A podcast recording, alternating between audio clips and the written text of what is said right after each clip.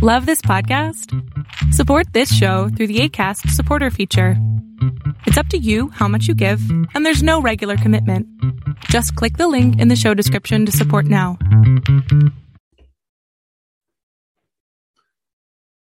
All right, everybody, here we are. Instant Reaction Podcast, Inside Boxing Live. This is your host, Dan Canobbio. No bells and whistles at the beginning of this episode because we're pushing 2 a.m. here on the East Coast. It's now Sunday morning. We just witnessed one of the better heavyweight fights of recent memory. Tyson Fury knocks out Deontay Wilder in the 10th round of an all time classic.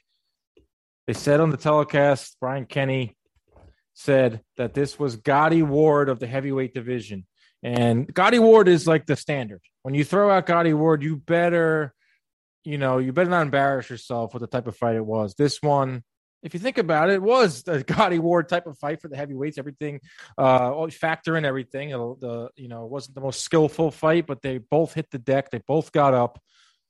Uh, hellacious, hellacious war between Deontay Wilder and Tyson Fury. Tyson Fury gets the last laugh, uh, and he is laughing right now because apparently after the fight, he went up to Deontay Wilder, wanted to shake hands, wanted to make amends, wanted to show some sportsmanship. Wilder did not go for it. He left the ring, just sent me a video, and he would not, uh, Wilder wouldn't go for it. He wouldn't uh, give him any respect afterwards. That's a story that will will uh, matriculate and develop over the next couple days. But let's talk about the fight right away. Uh, the entrances. Uh, I thought Deontay Wilder's was uh, obviously it was lighter his costume this time, but still a really cool entrance. Uh, he came in. Uh, there was a little bit of a delay. Many thought it was a glove thing. Some people speculated that Wilder was waiting for the Alabama game to end. Alabama got upset, number one. so two Alabama products lost uh, tonight. Uh, Alabama uh, Crimson Tide football team and Deontay Wilder, both from Tuscaloosa. But uh, from right from the start, there was gamesmanship from from Wilder. He is not used to entering the ring first. Uh, as the challenger, uh, he made T- Tyson Fury wait. So then Tyson Fury enters the ring, some 300 Sparta inspired with dancers and stuff. So right away, there was electricity in the air uh, from the entrances. They get into the ring and they face off. And in the first round, you saw something from Deontay Wilder you hadn't seen uh, in a long time. Probably have to go back to the first Stiverne fight when Wilder was lighter on his feet. Obviously, he was as he came in at 238, jabbing, punching, boxing he was almost like made it a point like i'm gonna i'm gonna box you in this first round wilder. He threw a lot of jabs a lot of jabs to the body but they were he was loading up on his punches. And i said right away i was like man he is throwing really hard punches. And we knew that he came in at 238 so you know he's gonna gas out. And but that first round, I think, was what everything that Malik Scott has been trying to implement, and everything we have heard from Deontay Wilder's uh, game plan and and his this new refurbished or whatever he was saying for the last couple weeks is I'm going to box, I'm going to go to the body, and he did it for one round. And it was I thought he won the first round. Uh, Fury had a good moment at the end of the round where they cracked him, but it's not you have to win the whole round, not just the end. So uh, I thought Wilder came out looking different. Was, hmm, let's see if this can last. But that was quickly erased, and this is something that I talked about on last week's show with with Lennox Lewis, Lennox Lewis. I said this is a fight. It's primal. This fight was more primal than any of the of the other two. Uh, Wilder can say that he's going to come in and jab. He can come out for the first couple rounds and maybe try to move around and be and box a little more, but he might just go back to what got him there. I mean, he might just relegate back to a brawl, and he did that. So by the third round, he's on the canvas and I thought it was going to be done. I thought it was just just uh, going to be a carbon cut copy of the second fight where uh, Tyson Fury was just going to lay it on him after that first knockdown in the third round uh, for for Fury. But you got to give credit to Deontay Wilder. He came back.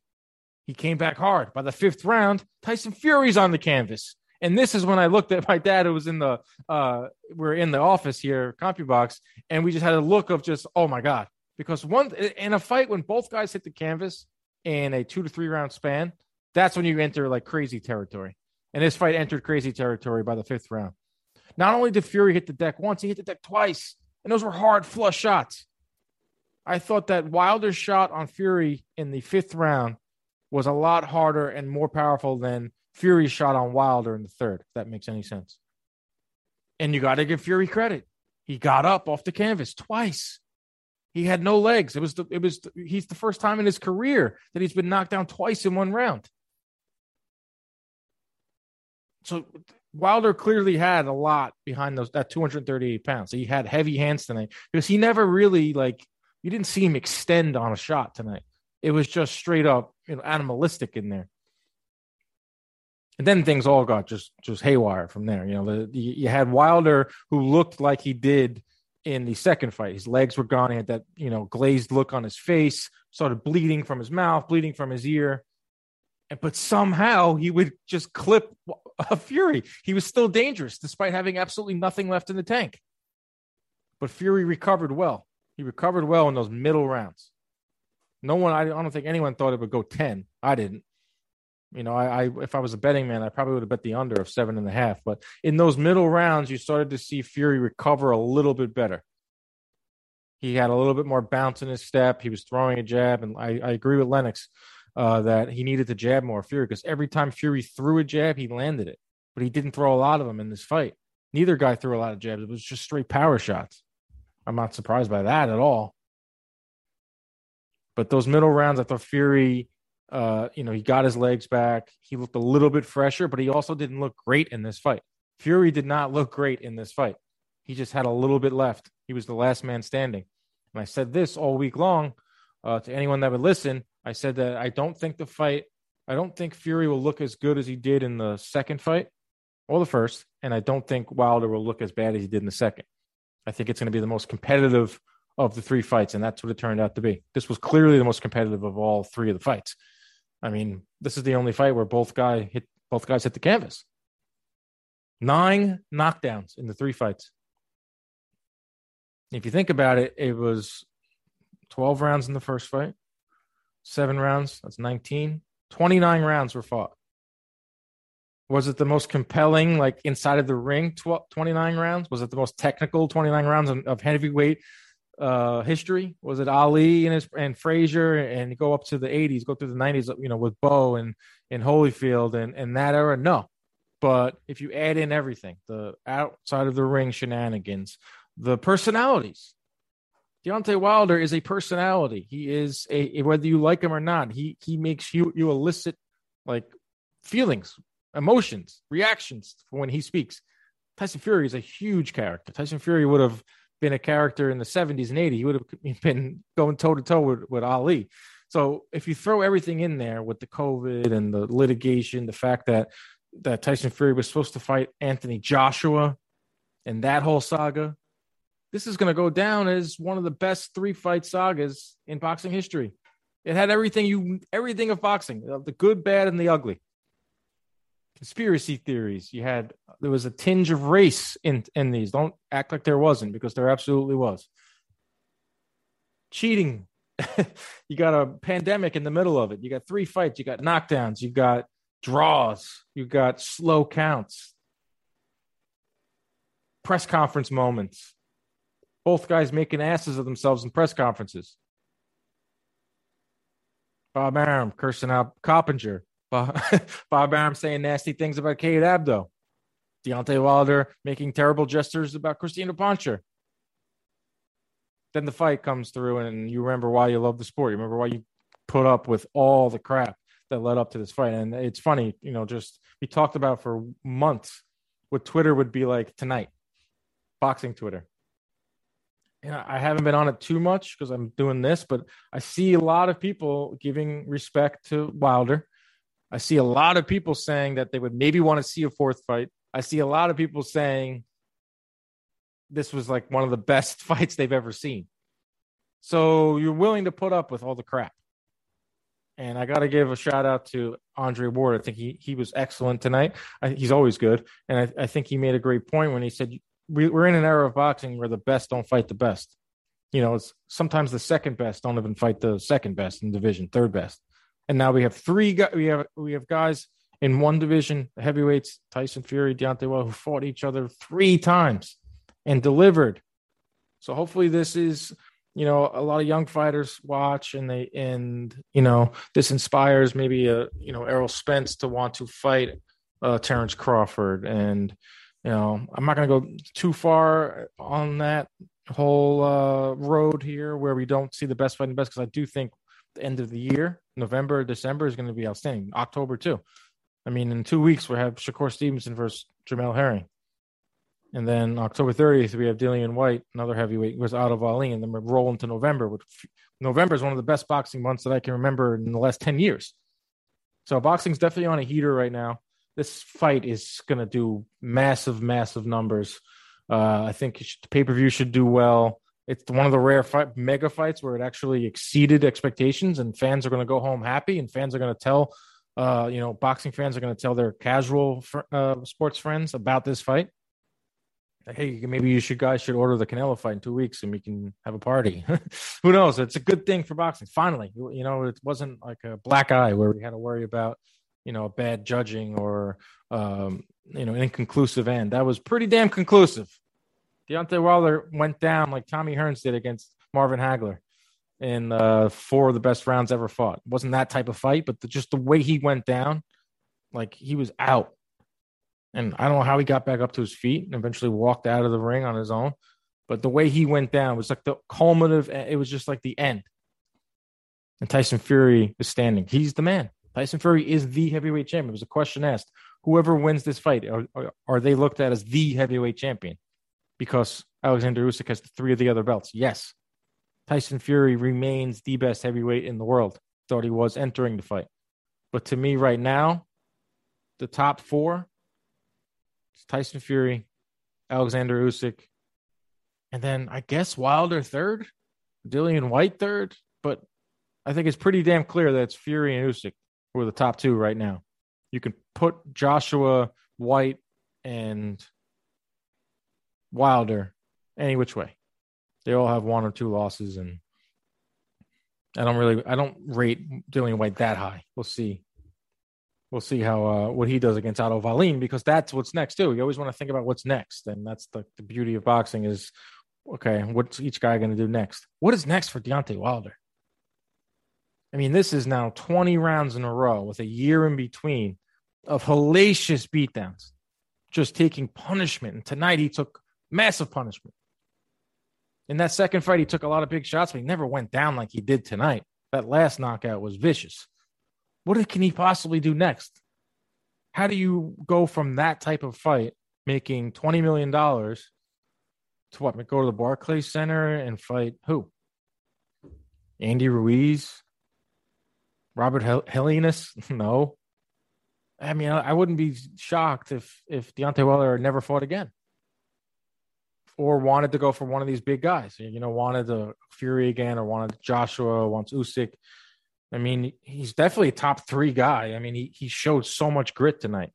I don't want to hear ne- one more negative thing about the guy. No, everyone, he was like the laughing stock and he was just like the punching bag, for lack of a better term, of for the last year with his excuses, all brought on by himself, all the excuses and, and everything, the ne- crazy things he's been saying for the last couple of years. But he came, he showed up in this fight with amazing heart and determination and gave everyone a hell of a fight. So that's Deontay Wilder. What's next for Fury is the same thing. You know, Fury is a guy that could, I always say, he could retire at any time. He could retire tomorrow. I mean, would you be shocked if he never fought again?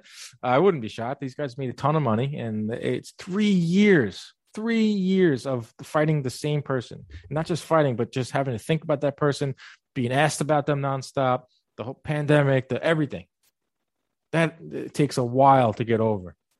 Obviously, Dillian Whyte is the number one contender at the WBC. He's been the top contender for about 600 days now. Technically, he should fight Fury next. Should Whyte get past Wallin? Yeah, that's a big fight too. Dillian Whyte versus Tyson Fury is a big fight. Like you put that in the UK, that would could fill a stadium. It's just I, I, just after a fight like that, you just don't know where these fighters' heads are at. You don't know what Fury wants to do next. No one thought he was even going to defend this title. That's the thing on that was the knock on Fury is that he's never successfully defended a his heavyweight title. Well, he did tonight. He, he can scratch that one off. Tyson Fury is the guy. He's undefeated. He can retire undefeated when it's all said and done. He beats Usyk. Uh, he can then fight Joshua or, or you know Wilder again. Whyte. He he says he wants to fight five more times, and he made that list with Whyte on it. And um, I think he said he wanted to fight Chisora again. That's could be just him uh, saying ridiculous things, but wow, Tyson Fury is the guy. I thought the telecast was pretty good. Uh, you know, Brian Kenny, Lennox, and Andre Ward don't usually all work together, and they found a solid groove. As for the whole card, uh, start from the first couple of fights of the night.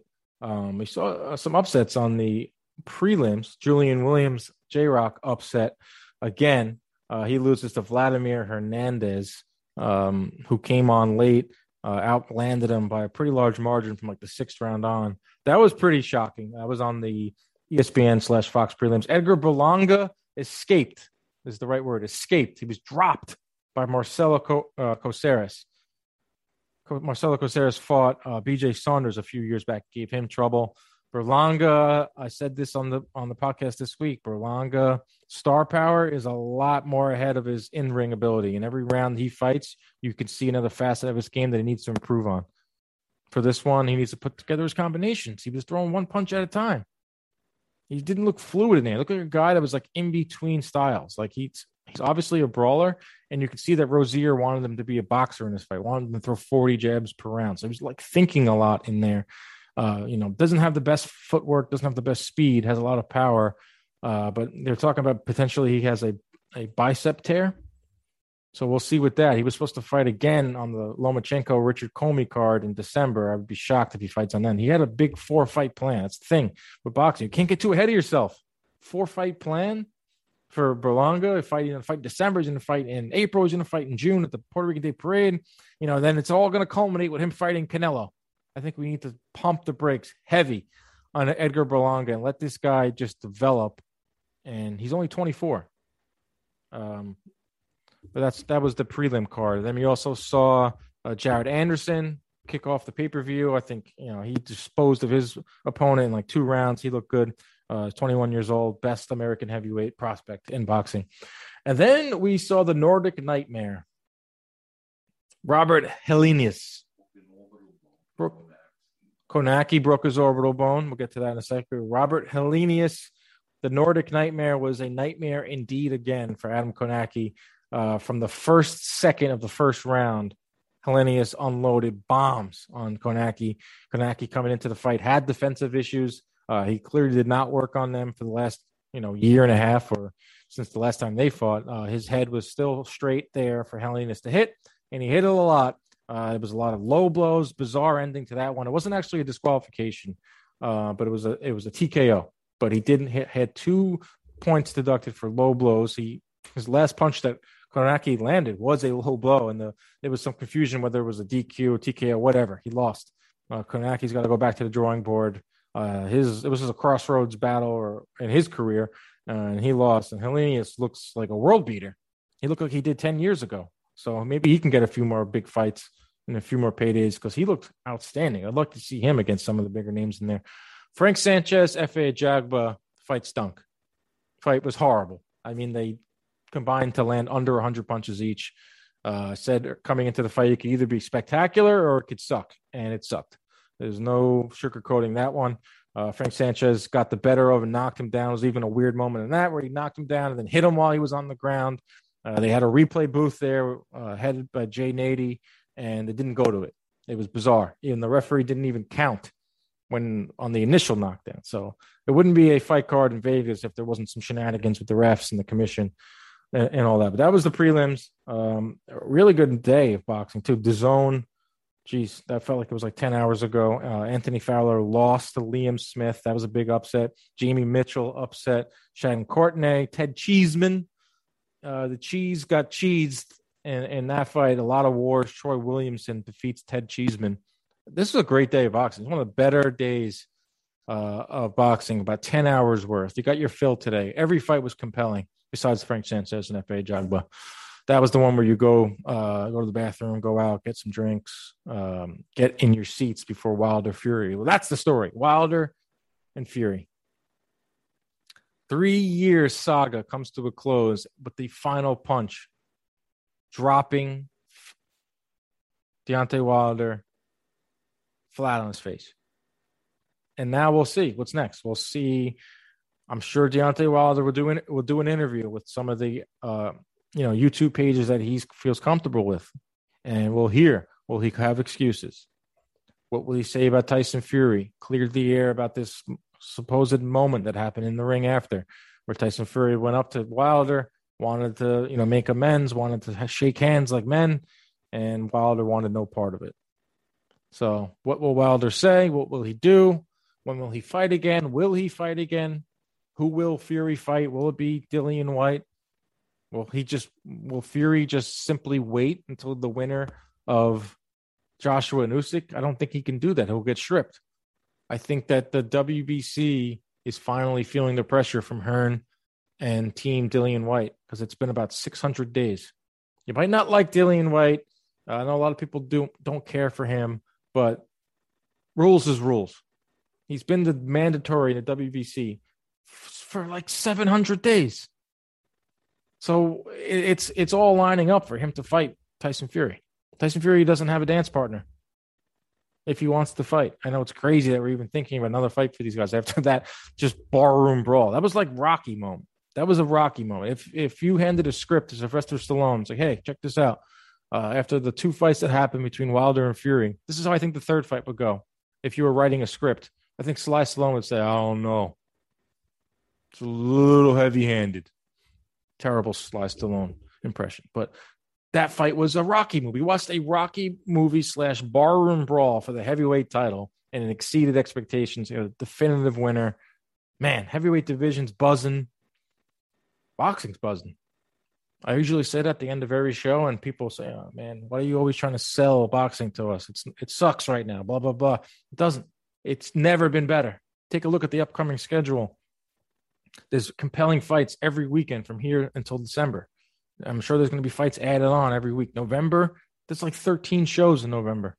Canelo's coming back. Got Herring versus Stevenson uh, in October 23rd. Canelo versus Plant November 6th. Munguia versus Rosado November 13th. You got uh, King Ry versus Jojo Diaz. That's going to happen in November. Teofimo versus Kambosos. Uh, you got Terrence Crawford versus Shawn Porter. I'm probably missing so many other fights because there's too many to remember. But boxing world's buzzing. This fight tonight delivered. It's it's awesome to see a fight get all this attention heading into the week, mainstream attention and then it finally delivers where you're proud to be a boxing fan. You're proud to go into work on Monday and say, "Oh man, did you see that fight?" And, you know, if you're the one guy at work that's the boxing fan, and you're usually taking lumps because Jake Paul, Logan Paul, Holyfield, and you're kind of embarrassed to say you're the boxing guy. Now Monday you can go into work and put your head held high. uh, that did you see that fight? Yeah, I saw that fight. Told you it was going to be awesome. Good day for boxing. Wow. Really, really good one. We'll see you next week. We're going to do our normal show. We're going to probably be talking more about this. Got a really good guest for you. Uh, break down the upcoming fights this weekend. Break it all down like we always do here on Inside Boxing Live. Signing off. Tyson Fury is the man, the lineal champ. He defeats Deontay Wilder in an all time classic. See you next time.